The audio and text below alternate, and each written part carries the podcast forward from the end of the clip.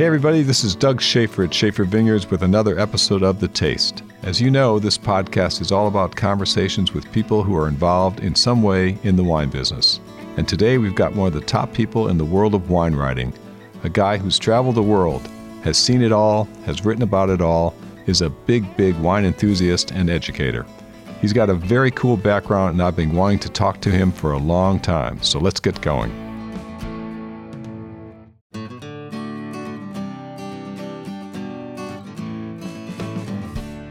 Hey, everybody, welcome back to another episode of The Taste. Uh, we have had some wonderful guests, famous, successful winemakers, chefs, restaurateurs, professional athletes, all here on The Taste. Today is our first famous, accomplished novelist and part time wine writer and full time wine lover, Jay McInerney. Jay, welcome.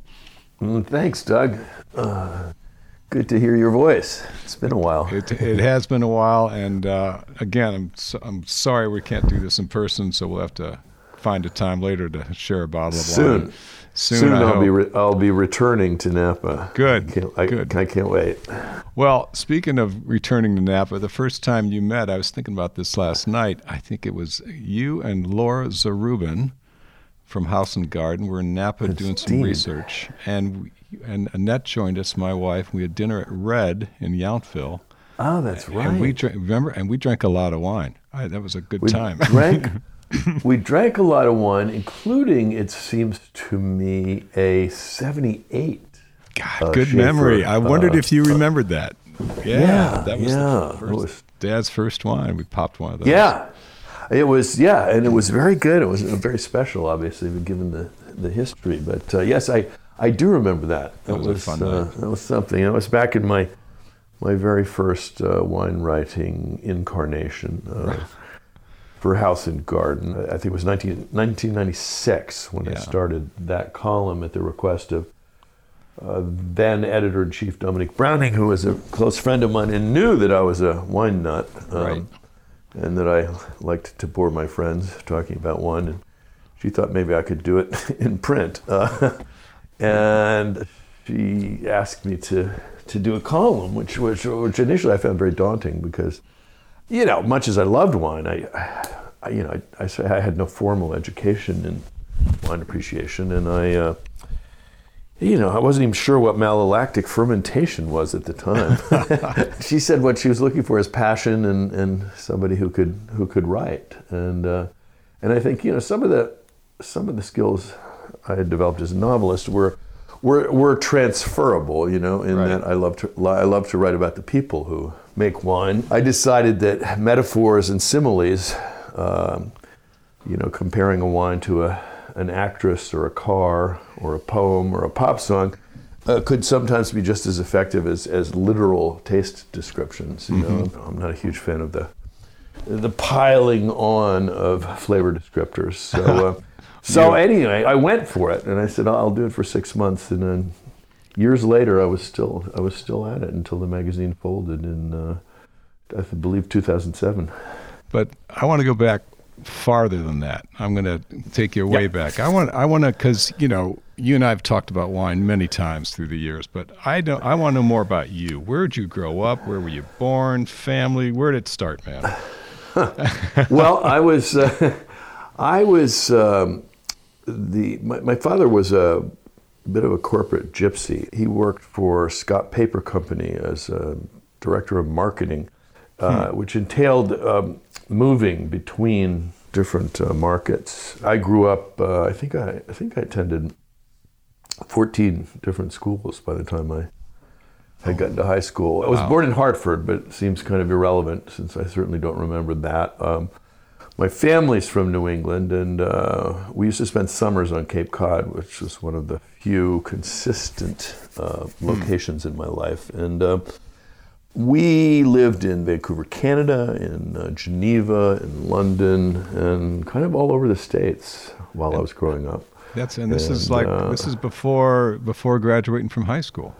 Oh. Yes, yes. Gee, that uh, must have been crazy. What was that like? Yeah, it was. Well, it was. It was kind of unsettling. I mean, on yeah. the one hand, I think, on the one hand, I think it made me probably in the short run very insecure and uh, neurotic. But I think in a, in the longer run, it made me uh, very comfortable with new situations and uh, with meeting new people. And um, I can't really wish for a, a, a, different background, but there are certainly certainly times when, you know, changing schools and being the new kid in school um, uh, is not something I would.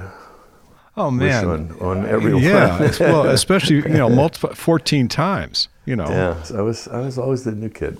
always the new kid.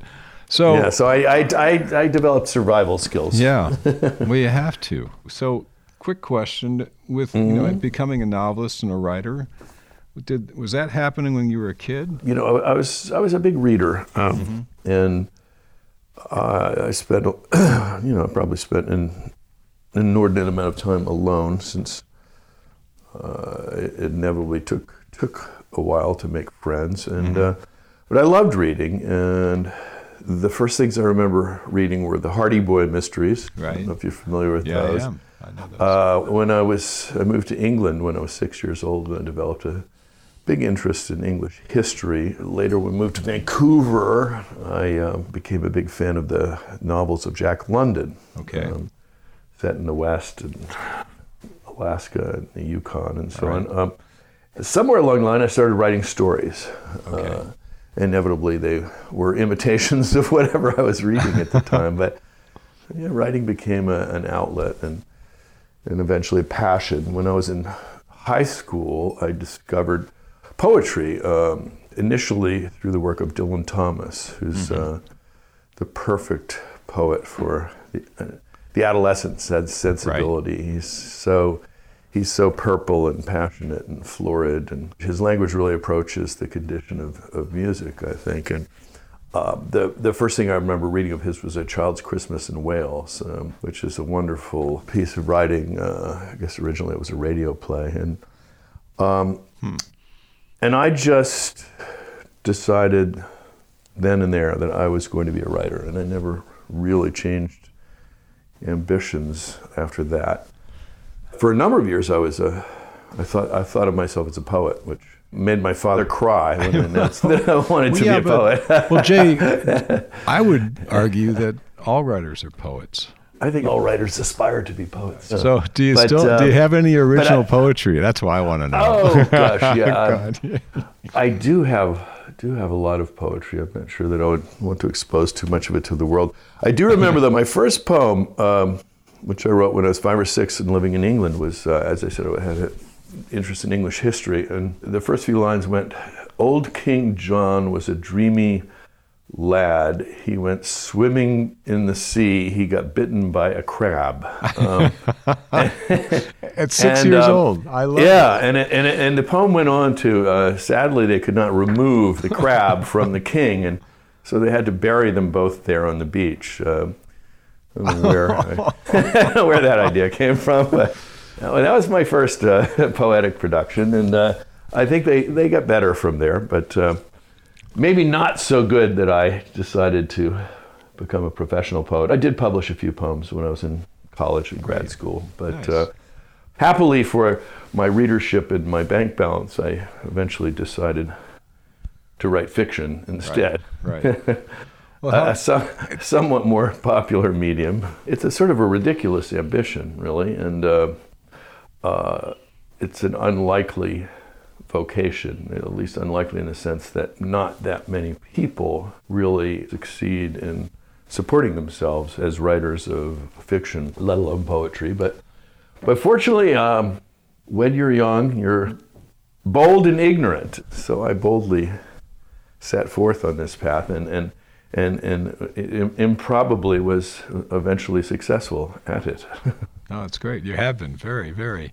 So switching back to wine, and was wine in the household growing up?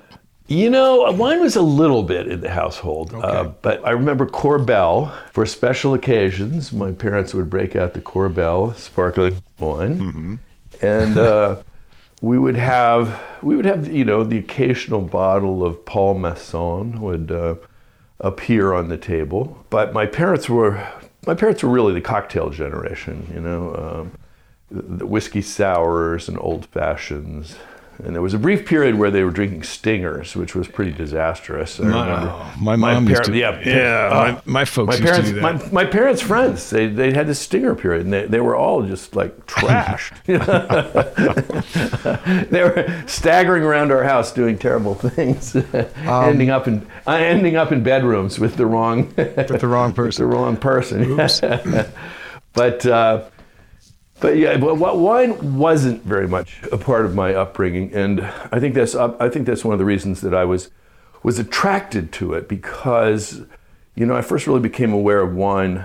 Um, wine and literature were, were somewhat intertwined for me because you know, for instance, Hemingway was one of my first. Um, literary enthusiasms, and there's certainly a lot of wine drinking, particularly in his early novels, you know, in Spain and in France. And um, another writer that I liked quite a bit was Evelyn Waugh. A lot of wine in novels like Brideshead Revisited. Right. Waugh, Waugh was a, quite a wine connoisseur and a wine snob. And um, so for me, wine became associated with not only with literature, but with you know a sophisticated taste, with a life which was far more glamorous to me than my suburban life. Right. Uh, you know, as, as much as we moved around the world, we, we always ended up in, you know, one suburb or another. And they're all pretty interchangeable. And, you know, I couldn't wait to sort of get away from suburban life, from the, the middle class uh, uh, conventions of my upbringing. So, so wine was very much an aspiration for me. And, uh, Interesting. yeah. Well- so I think uh, when I went off to college, um, I was uh, during that happy period when the drinking age was 18 instead of 21. So I do remember So, that one too. yeah, so I, um, you know, so I was able to explore, you know, on my limited budget, of course, I was able to explore the world of wine somewhat. I do remember that my wine of choice for dates when I went to uh, Williams College was uh, Chateauneuf du Pape, which you know is a it's a crowd pleaser. It's a crowd- I, yeah, I mean, I was. I remember I was an East Coast guy, um, really, and so Sure. I don't know. The wines that we tended to first become familiar with were the were European, uh, you know, Chianti and uh, Chateauneuf. Chateauneuf, and, right. Uh, so I I was uh, you know happily drinking wine. In, You were a wine in, guy. in college Okay. without you know with, with enthusiasm, but without much uh, without much sophistication. Okay, Um, but I'm with you. So that's where you and I div- diverge. So, because what Yeah. I was doing research on you, you and I have some parallels that you don't know about. So, first of all, we were born the same year, which we aren't going to mention. now I won't Um, mention that. and uh, I grew up in suburban, and my parents, you know, maybe there was a bottle of Lancers, but it was it was the cocktail, like you said, and they ended up with stingers. Yeah, and these guys would go till two or three in the morning, crazy. So I've got a similarity there. Um, growing up in Michigan, it was Boone's Farm in the summer on the beaches, and if I wanted to impress some gal, because I read you did you had the same move. ah, yes, Which which what- Lancers. no, no, Mateus with the bottle. Oh, Mateus. Yeah, Yeah, Mateus. Yeah, that, Yeah, they- that used to yeah, work. Ma- no, they, yeah, those, those, yeah. Actually, um, I, I should mention Mateus and Lancers were, were, were two great uh, date. It was the date. It was the date accompaniments, you wine. know? Yeah, yeah. same same age. Everybody liked them, you know, and the bottles were really cool. And Sure. yes, my my very first date ever was a bottle of, uh, I guess, Mateus. Uh, at a restaurant in Lenox, Massachusetts, and I thought I was so sophisticated and so cool. I knew exactly what to order, or so I thought. You know, it was probably about four or five bucks a bottle then at the restaurant. Sure. Uh, So, but uh, but you know, it's like it's wine appreciation is you know is situational, and there's there is a sense in which that was one of the best wines I ever had in my life because at that moment, at that occasion, with that girl, you know, um, that was just the perfect wine to drink.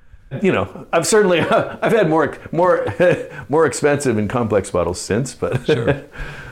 but it's true. It's you know the enjoyment of wine, and your you know people always say, "What's your favorite wine?" It's like it's it has more to do with situation, like you said, yeah. than the actual Yeah. wine itself. Because it's that memory, whatever was going on. Yeah, the other one I remember at concerts is Almaden. We would um, we, we would get the we get these big jugs of Almaden. Uh, But oh, you know, it was a little bit would- sweet. they- Get they- a headache. Yeah, very sweet. I know, but yeah, it, it, it seemed to go really well with the sort of cheap pot that we were smoking Right. at, the, at, the, at the time. Oh, we Yeah, have it a lot. Oh, we have a lot in common. Oh my goodness. it was pretty bad. It was pretty bad, but but it, but it got the job done. Love it. All right, so here here's one more parallel. Um, Yeah.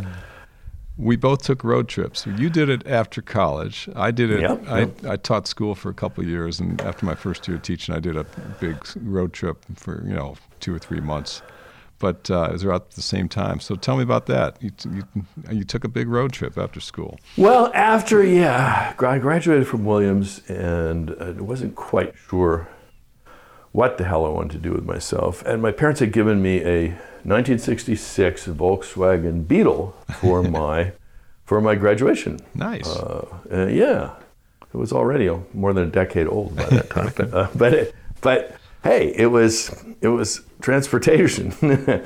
so um, a friend of mine and I, a classmate, jumped in the Volkswagen and decided to do a Kerouac basically and drive across country and see you know see what we could see and who we could meet and. Uh, we probably were on the road for about three months, you know, and Right. eventually, we eventually the eventual goal was San Francisco, where uh, we decided we would try to get newspaper jobs. Um, this was this was right in the sort of middle of the Watergate, or right afterwards, and and unfortunately, Woodward and Bernstein had made journalism the most popular profession right. probably in the country, even though you know there were aren't there are never that many jobs in journalism anyway. But but that was our eventual goal. But in the meantime, we visited every place we could we had ever wanted to see. We went to we went to Nashville, you know, looking for Willie Nelson, and uh, we, we went to um, you know Oxford, Mississippi, to visit Faulkner's house, and we went Oh, to yeah. New Orleans, and um, we kind of zigzagged around the country. Probably, I, I would say for almost three months. Some, sometimes sleeping in the car. Uh-huh. Um, when we got to when we got to Las Vegas, we were pretty much out of money, but we stayed. You know, we sat down at the blackjack tables for eight or, eight or nine, eight or nine hours and made made about a thousand bucks. And we were able to keep, Keep that kept going. that kept us going for another few weeks. It was a great adventure, but eventually we, we got to San Francisco and nobody nobody wanted nobody wanted to hire us as reporters or or, or, or much of anything else. You know, um, ironically, my future wife's family owned one of the papers, the How funny. San, San Francisco Chronicle, but I didn't know that at the time. So eventually, I drifted back to the East Coast, and I did find a, a job at a weekly newspaper in New Jersey. Um, not very, not very glamorous, but it was a start. Right, and then and then uh, very quickly after that, I think you ended up in Japan. But Yeah, yeah. I very quickly got tired of uh, writing about planning board meetings and dog shows and and uh, sewer board meetings. So I applied for a fellowship, Princeton fellowship, that sent me to Japan. It was uh, it was just a graduate fellowship to study Japanese culture.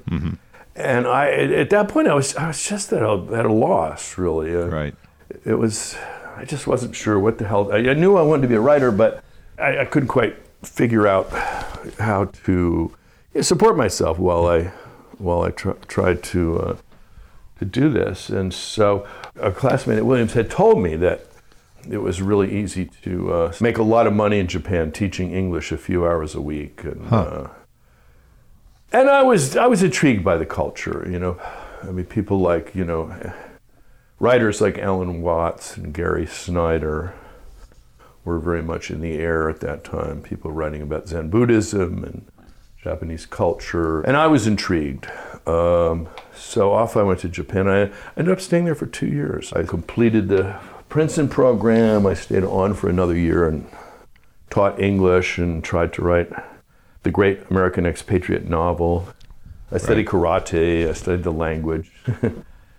you know, it was wonderful until finally I realized that I was just sort of postponing the start of my real life, unless indeed I wanted to spend it in Japan. So I returned to New York, uh, or, or, I, or I went to New York since Okay. I'd never actually lived there before. But New York, uh, this was 1979, and I was hearing, I don't know, I was feeling these sort of cultural vibrations from New York, new wave music, you know, uh, CBGBs was happening. Um, and also, you know, it seemed like pretty much the literary center of the United States. You know, where New York was where the publishers were, where the, you know, the Beat Generation had pretty much been based there.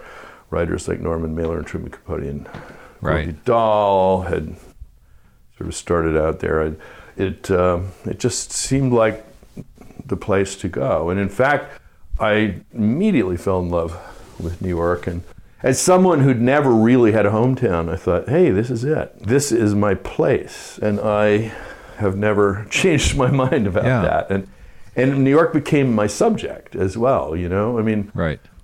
you know, Raymond Carver had the Pacific Northwest, and William Faulkner had, you know, Mississippi, and um, but and I had, but I'd never really been anywhere. I had never really lived anywhere long enough to particularly identify. And suddenly, I thought, hey, why not write about New York? It just seemed so exciting. Uh, I mean, it, it was a really interesting time to get there because, on the one hand, it seemed like New York was completely falling apart. You know, Yeah, city had almo- I remember it that. almost- it was really edgy. yeah. I remember that. really edgy. The city had almost gone bankrupt two Right. years before. Uh, and it was dirty and dangerous. And, every- crime. everybody, Yeah. everybody got mugged. Right. And there was a her- heroin epidemic at the time. and, uh, And this You is know, your might- this is your new home. well, yeah, my Volkswagen. I drove my I drove my Volkswagen to the city, and it was immediately stolen. And, you know, just- but there was so much energy. Um, there was a there was a real cultural scene that was that coalesced around downtown. Basically, the um, painting was almost being reinvented. You know, there was a Huh. you know in the '60s and the '70s, painting had been almost declared dead. Um, you know, in favor of, you know, conceptual art and performance art and so on and so on. And suddenly these guys like, you know, Basquiat and uh, Keith Haring and Eric Fischl, guys that I was actually seeing on the street, you know, Julian Schnabel, they were reinventing painting. There was this whole, you know, sort of punk new wave music scene that was going on at places like CBGB's and the Mud Club, you know. Right. You know, I was a little too late to catch the talking heads at CBGB's, but uh, you know they had sort of moved on to bigger venues. But I did, I did see, I did see them at the Mud Club. Uh, I, I saw the Ramones. I saw the B-52s at these little, you know, little little downtown venues. And it was sort of my idea that I wanted to create a kind of literary equivalent to the music and, and art scenes that were flourishing in the midst of this downtown Manhattan squalor. I mean, and it was, it was squalor, but it was it was sort of touch and go for a while whether, you know, whether New York was going to sink into the into the East River or whether it was gonna there was going to be a renaissance. And of course, there there did turn out to be a renaissance, Right. certainly culturally and uh, economically. Uh, although you know we we did have this terrible you know tragedy of, of, of the AIDS crisis, which developed a few years after I arrived in New York, which really kind of scythed through the artistic community.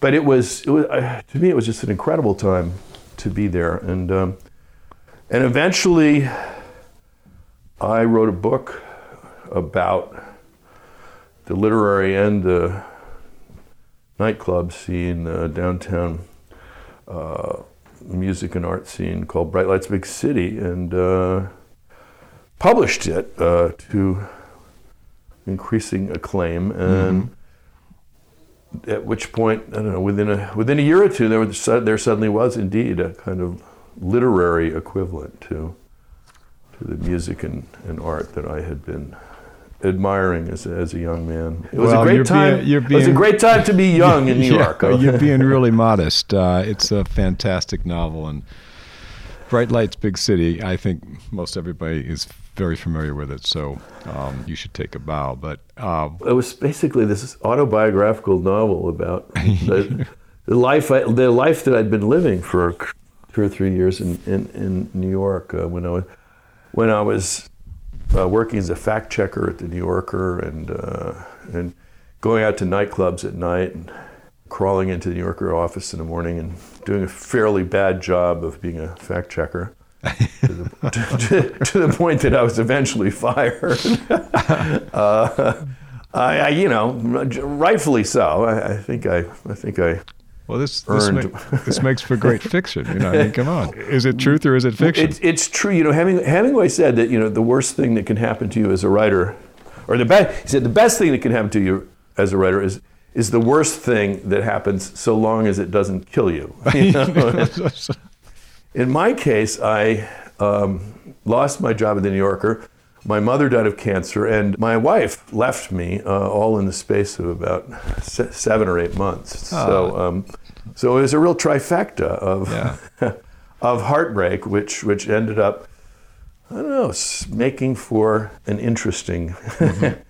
and heartfelt novel. I think in of the course. end. Um, Yeah, at the time it didn't feel good.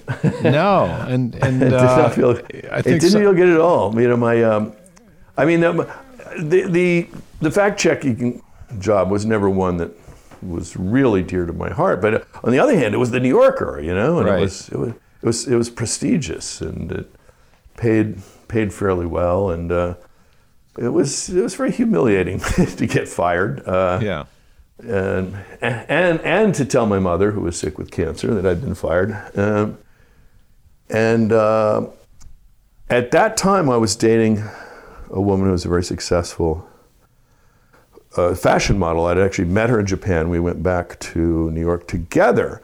Hmm. And she had become a successful model. Uh, and I, I, you know, my, after a uh, nine glorious months at the New Yorker, I was I was fired, and uh, her career was going up, and mine was going nowhere. And I don't know. I think I, I think I thought it would do my mother's heart good if I got married, given her health problems, and mm-hmm. um, it might have, except that within three or four months of getting married, my my wife ran ran off with a an Italian fashion photographer. So no.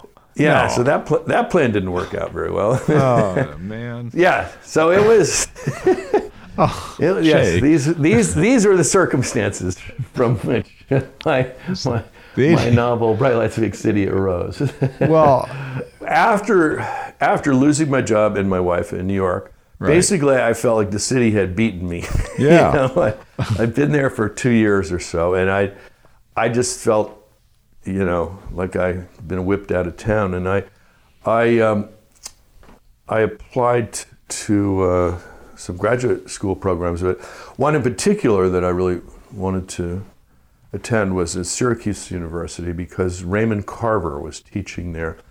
And Carver was at that time probably the most influential writer in America and certainly one of my favorites. And I, and I had the good fortune of meeting him through my friend Gary Fisketjon, my road trip buddy, who had, who had gone to work for Random House. Carver had come into New York for a reading at Columbia University, and uh, after lunch uh, at Random House, he had nothing to do before his reading, and my friend Gary called me up and said, Raymond Carver is coming to your apartment. Uh, he, you, we want you to show him around the city. And I was I thought it was a joke and I just hung up. But sure enough, my buzzer rang a little bit later and there was this big, big shambling bear of a man, Raymond Carver. And we ended up hitting it off and sitting around the apartment talking about literature. And his friend Richard Ford came by, who was on the verge of becoming a very important writer himself. Now, we stayed in touch after that, and Carver invited me to come to Syracuse. And, and, and I, I applied, was accepted into the writing program.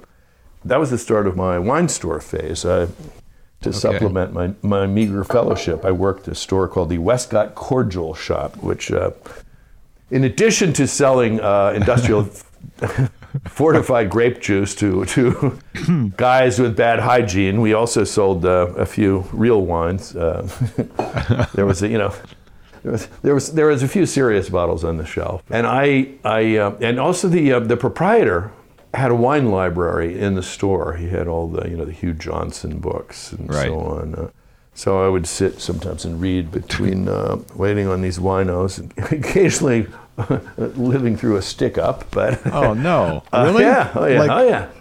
They yeah, pull a, they're pulling a gun on you? Pulling a gun. Yeah. Oh man! Yeah, it was a, you know, it was a, it was a, it was actually a bad part of town. But um, but I did. Yeah, it was a tradition among the clerks that we'd take a bottle home every night uh, Oh. since we were paid minimum wage. And you know, I started with. Uh, I don't know. I started with what Yugoslavian Cabernet when there's Right. you know, this is this is when there still was a Yugoslavia, and you know I worked my way up to like Freixenet, the um, the Spanish cava. But you know I, I started to develop a bit of a palate, starting Yeah. at the bottom, starting at the bottom, working my way up, and I was actually at the wine store when I got the phone call saying that Bright Lights Big City had been accepted for publication. Oh well. And- okay, good. Things are turning around. yeah, yeah, I was very excited, and yeah. So I, I actually bought brought home the nicest bottle in the store. I figured I would pay for this one. I remember it was a 1978 Smith Haut Lafitte. I think I was partly attracted to the label. It had uh, s- the same sort of blue, uh, blue and yellow label that that it does today. But I again, that was one of the greatest bottles I ever had in my life. Simply Very- yeah. perhaps because of the circumstances. The fact that my very first novel had been accepted for publication by Random House. It was, you know, great a great day for me, and Yeah. and I, it seemed a great bottle of wine. Well, of course it was, and you know, Yeah. all of a And sudden, that, uh, yeah. life's turning around. Every, yeah, everything. Yeah. It's life was turning around, and uh, I was also at the Westcott Cordial Shop working at the cash register when I when I got another call from um, uh, from Paramount from someone at Paramount Studios telling me that he had just read my novel and they would like me to fly west and talk about making it into a movie. Wow, And uh, yeah, that was uh, that's pretty cool. yeah. So there was there was a pretty big turnaround. So that that, that cordial shop was okay. it was it was all right and so i flew the, the within days of getting this phone call i flew to la and i i stayed at a place called the chateau marmont it was recommended to me they said uh, you ought to stay at the chateau marmont and i said is that good and they said is it good well john belushi died there um, oh no! and, they and, and, I think I Oh. think I think given some of the uh, you know substance abuse in, in, in the novel Bright Lights Big City, I think they somehow felt this would be the perfect place for me. Mm-hmm. But but one reason it was a great place for me is because they had a very limited room service menu. It was uh, tuna melts and uh, you know uh, say, you know uh, Reuben sandwich, but somehow they had this big cellar of particularly of old burgundies there was like Oh. a t- uh, there was a ton of old bouchard burgundies from the from the 70s so i worked my way through that you know i would just order a bottle every night you know like you know 78 corton charlemagne Oh. or Montre- montrachet or uh, it was with a and that tuna, was- with a Reuben. It's well, perfect. yeah, That's perfect. yeah, and, and it, yeah, and it, it didn't cost that much, and the studio was paying, so I didn't care. Right. But that was another little chapter of my wine life. I kept going back to Chateau for a number of years, and uh, eventually, of course, the the stock of Burgundy was thoroughly depleted. Uh, I, I certainly had a lot to do with that. So at this point, I, so you're definitely you're definitely got the wine thing going. So are you are you starting to collect wine? And, Uh, yes. Well, what? So, Bright Lights was published in 1980, fall of 1984. I got seventy-five hundred dollars for the for the book, uh-huh. um, which was which was pretty good. You know, it was, Yeah. it was about it was a little bit more than the average advance, which of five thousand dollars. I mean, mostly that went to pay off debts and so on. But but but but within a few weeks, it, the book really started to gain momentum and. And the first printing um, sold out, and a huge second printing was ordered. And suddenly, um, I went from poverty to relative Yeah. prosperity uh, at the exact moment that the 1982 Bordeaux's were hitting the American market. so a fair, fair percentage of my earnings uh, went into buying 82 Bordeaux's. Uh, you know, that was that was the world-shaking Right. vintage, the you know the vintage that made Robert Parker. But uh, for me, these wines were even on release, they were fairly drinkable and opulent and delicious. And I mean, believe it or not, I still have I probably still have one or two of the Ah. bottle of the bottles that I bought then because of course you know uh, Bordeaux can last almost forever and. Right. Uh, and you know, I think the '82 vintage proved.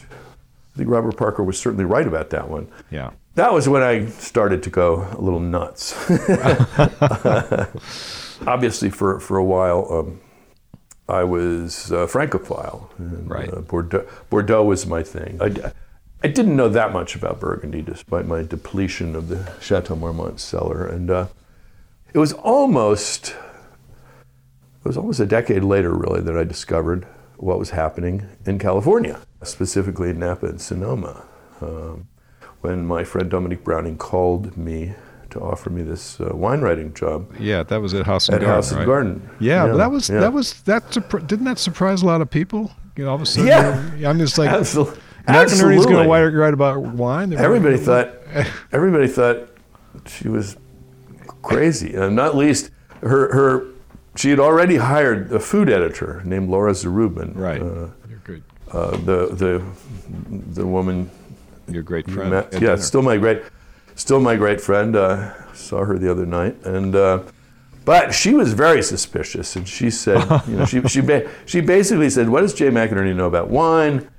You know, his, his you know his sign, you know his nasal passages are probably destroyed from cocaine, and um, and so we had dinner. You know, so then we were supposed to have lunch at the Four Seasons. Um, so she could check me out. Check And you out.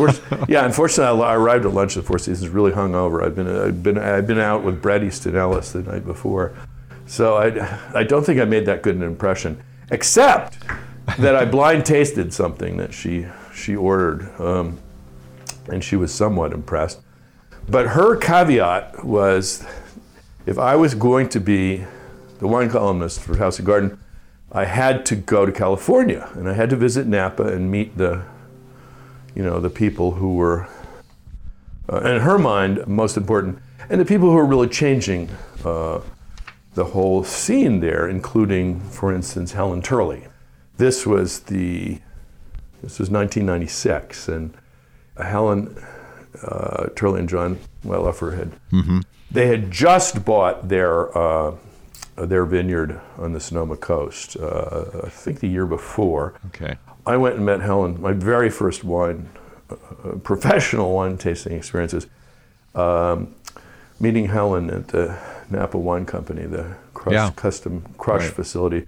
She had this tiny little cubicle there where she was making um, her own Marcassin label from from purchased grapes, uh, uh, and also Bryant and Colgin. So I tasted all of these wines. Um, my uh, ten in the morning. You know, you know if, if, at, at that time I thought it was quite extraordinary to taste wine at ten in the morning. Of course, now I know that that's when That's the palate is freshest, and that's what we do. You know. Yeah. Um, but you know, she was pretty skeptical too, because she she knew exactly who I was, and she just thought, you know, what the hell is this guy doing here? um, and so she said, um, she she quizzed me before we tasted, and she she Oh, wow. said, uh, what do you you know what do you know about California Chardonnay?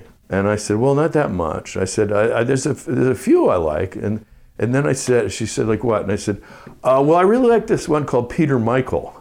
I, I had no idea, but of course, until like the year before, she had she had been the winemaker. Been making it, yeah. making making the Peter Michael Chardonnays, and uh, so she brightened up considerably after that, and uh, and we we ended up, you know, forming a friendship. I, you know, I on that trip I also I met her her brother Larry, who of course is uh, bef- behind the Turley Zinfandel, so it which which she was she was making at the time. Yes. That didn't last. That didn't last much longer. But I met uh, Bart and Daphne Araujo. Um, It was eye opening for me because you know that that was you know that was a turning point. I think in in Napa, 95, 96, 97, when people like Helen were you know kind of, kind of changing the predominant style of of the wines there, and it was it was a very exciting time. You know, it was either that trip or the next one that I met Bill Harlan, and you know, I, I found these new I found these new wines to be very exciting. There's been several chapters of Napa wine history since, but uh, but but but one of the things I loved was the fact that they were figuring out how to make Cabernet Sauvignon after after years of of you know big tannic uh, wines. They were learning how to tame the tannins of, of Cabernet so that you know it was it was drinkable and approachable at a much earlier age, and and, and also you know discovering Zinfandel. I mean you know it's it's a, it's a wonderful exuberant all American taste sensation really and. Uh, I just, uh, I just really enjoyed uh, arriving at that moment, and I subsequently became a regular visitor to Napa and, and eventually to Sonoma as well, and uh, met you somewhere, el- somewhere, along that somewhere time. along. Yeah.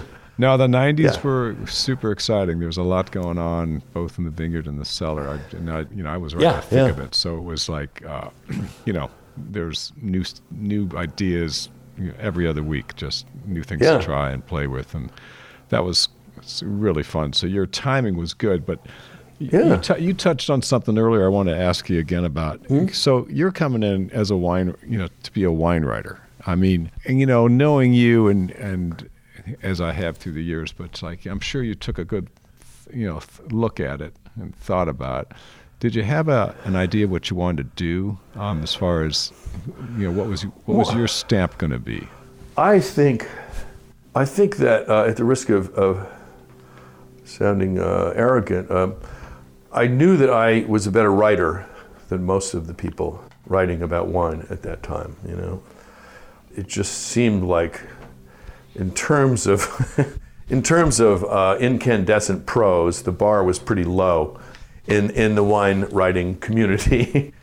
and I, but I also felt that you know, that I would try to just bring some novelistic uh, skills to the to the table. You know, as I said, you know, I, I'm pretty good at creating metaphors and similes, and and also I thought that you know, I wanted to write about the people. I wanted the winemakers to be characters in my essays, and and really, it was so interesting, particularly at that time in Napa, when everybody, like your father, for instance, everybody there had come from someplace else Right. and some other profession, really, at which they had been successful.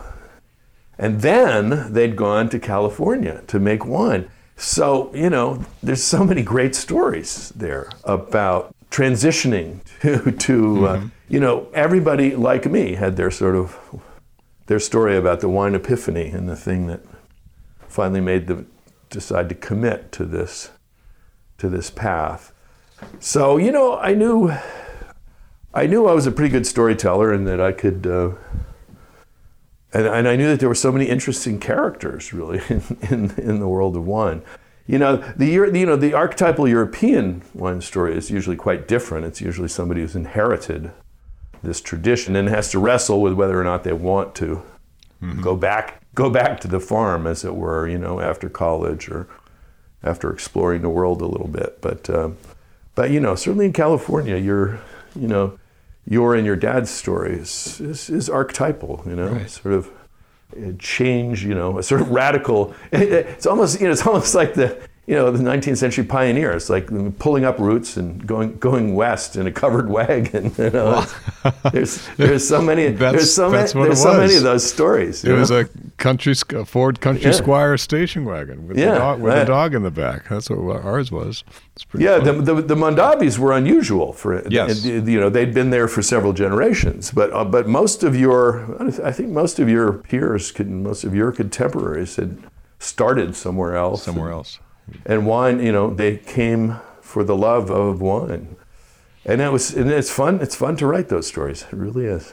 It was great. And then you so so you banged out. You've got how many books? You've got uh, Bacchus and Me. That was your first one. Adventures in the Wine Cellar. Oh, I yeah yeah. So eventually, I um, somebody asked me if they could publish my columns in, in, Okay. in, a, in a book, and it was a, a very small press. And I, I called I called my my editor Gary Fisketjon, who my Williams road trip buddy, who had since become my editor at Random House, and I and I said, uh, "Is it okay if I do this?" And I think he was relieved that I didn't want him to do it, and, he, and he said, "Sure." Um, but the book ended up selling a lot of copies in hardcover. I mean, you know, like like 40, 50,000 copies in this tiny, tiny press.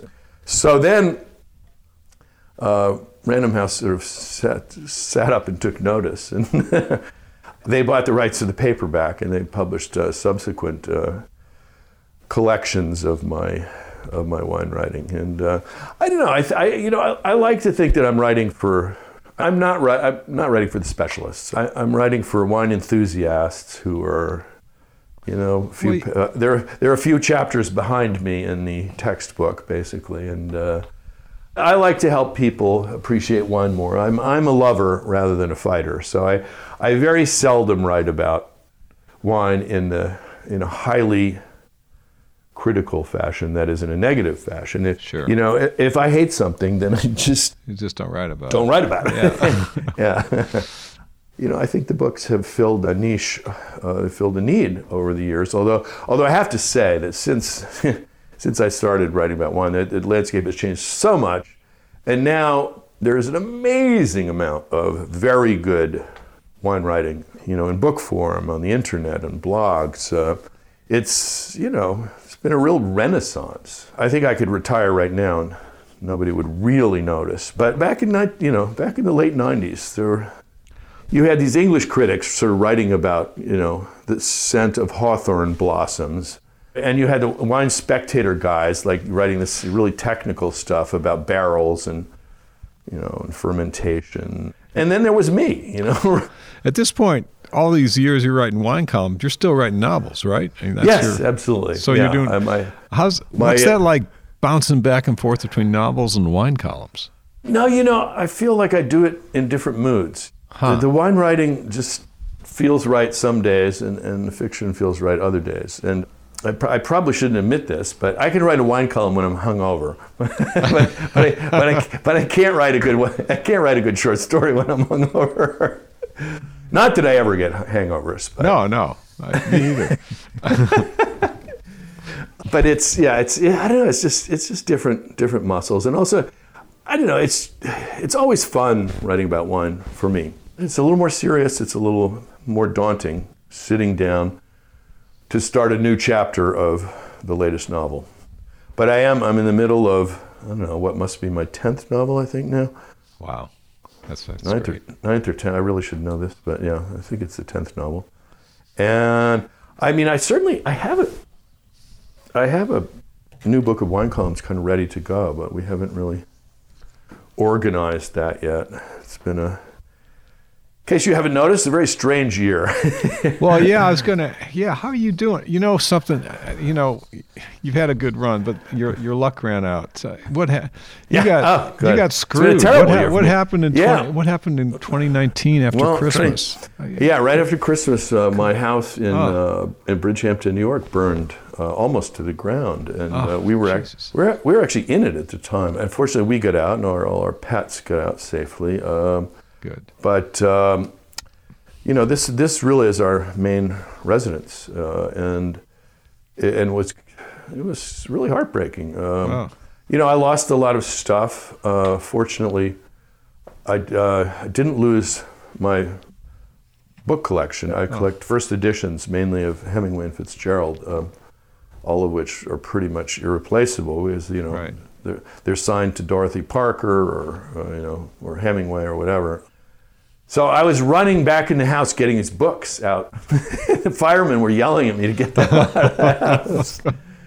Um, but uh, you know, no. First were the pets, then then the books. Right. It was very very traumatizing, and then Um, then, of course, this uh, general catastrophe started to unfold in uh, in March, and uh, it, our our dog died. It's just, it, just, was yeah. uh, it, I, it's a very bad year last Yeah. year, and I'm very very glad it's over. And uh, the house is being rebuilt. In the meantime, we're we're spending some time on the West Coast, which is Good. pretty nice. Good. But we, yeah, we, we get a house in Malibu, and I'm I'm spending spending some time here. Well, bring some looking, of those. Bring some looking, of the, looking out looking out over the ocean right now. look, bring some of those A2 Bordeaux out, and I'll I'll drive down and see you. yeah, that's actually the, the, the, the next yeah the next step is of course I have to get a, a wine refrigerator installed here. I hope the pandemic is No, we're Not we're hanging. you too yeah, badly. we're hanging in there. You know, we're we're growing grapes. We're making wine.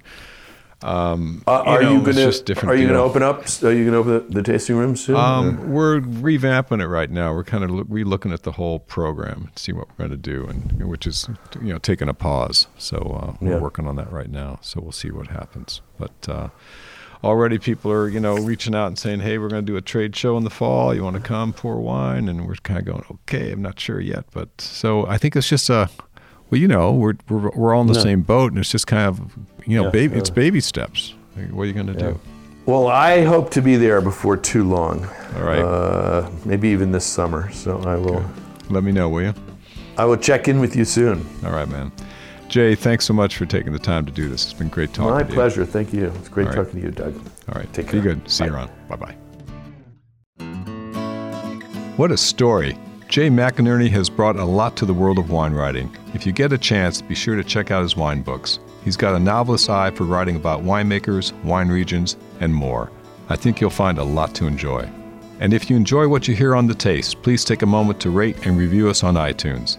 Doing this helps other people find the podcast. Well, that's it for this episode. We'll see you next time.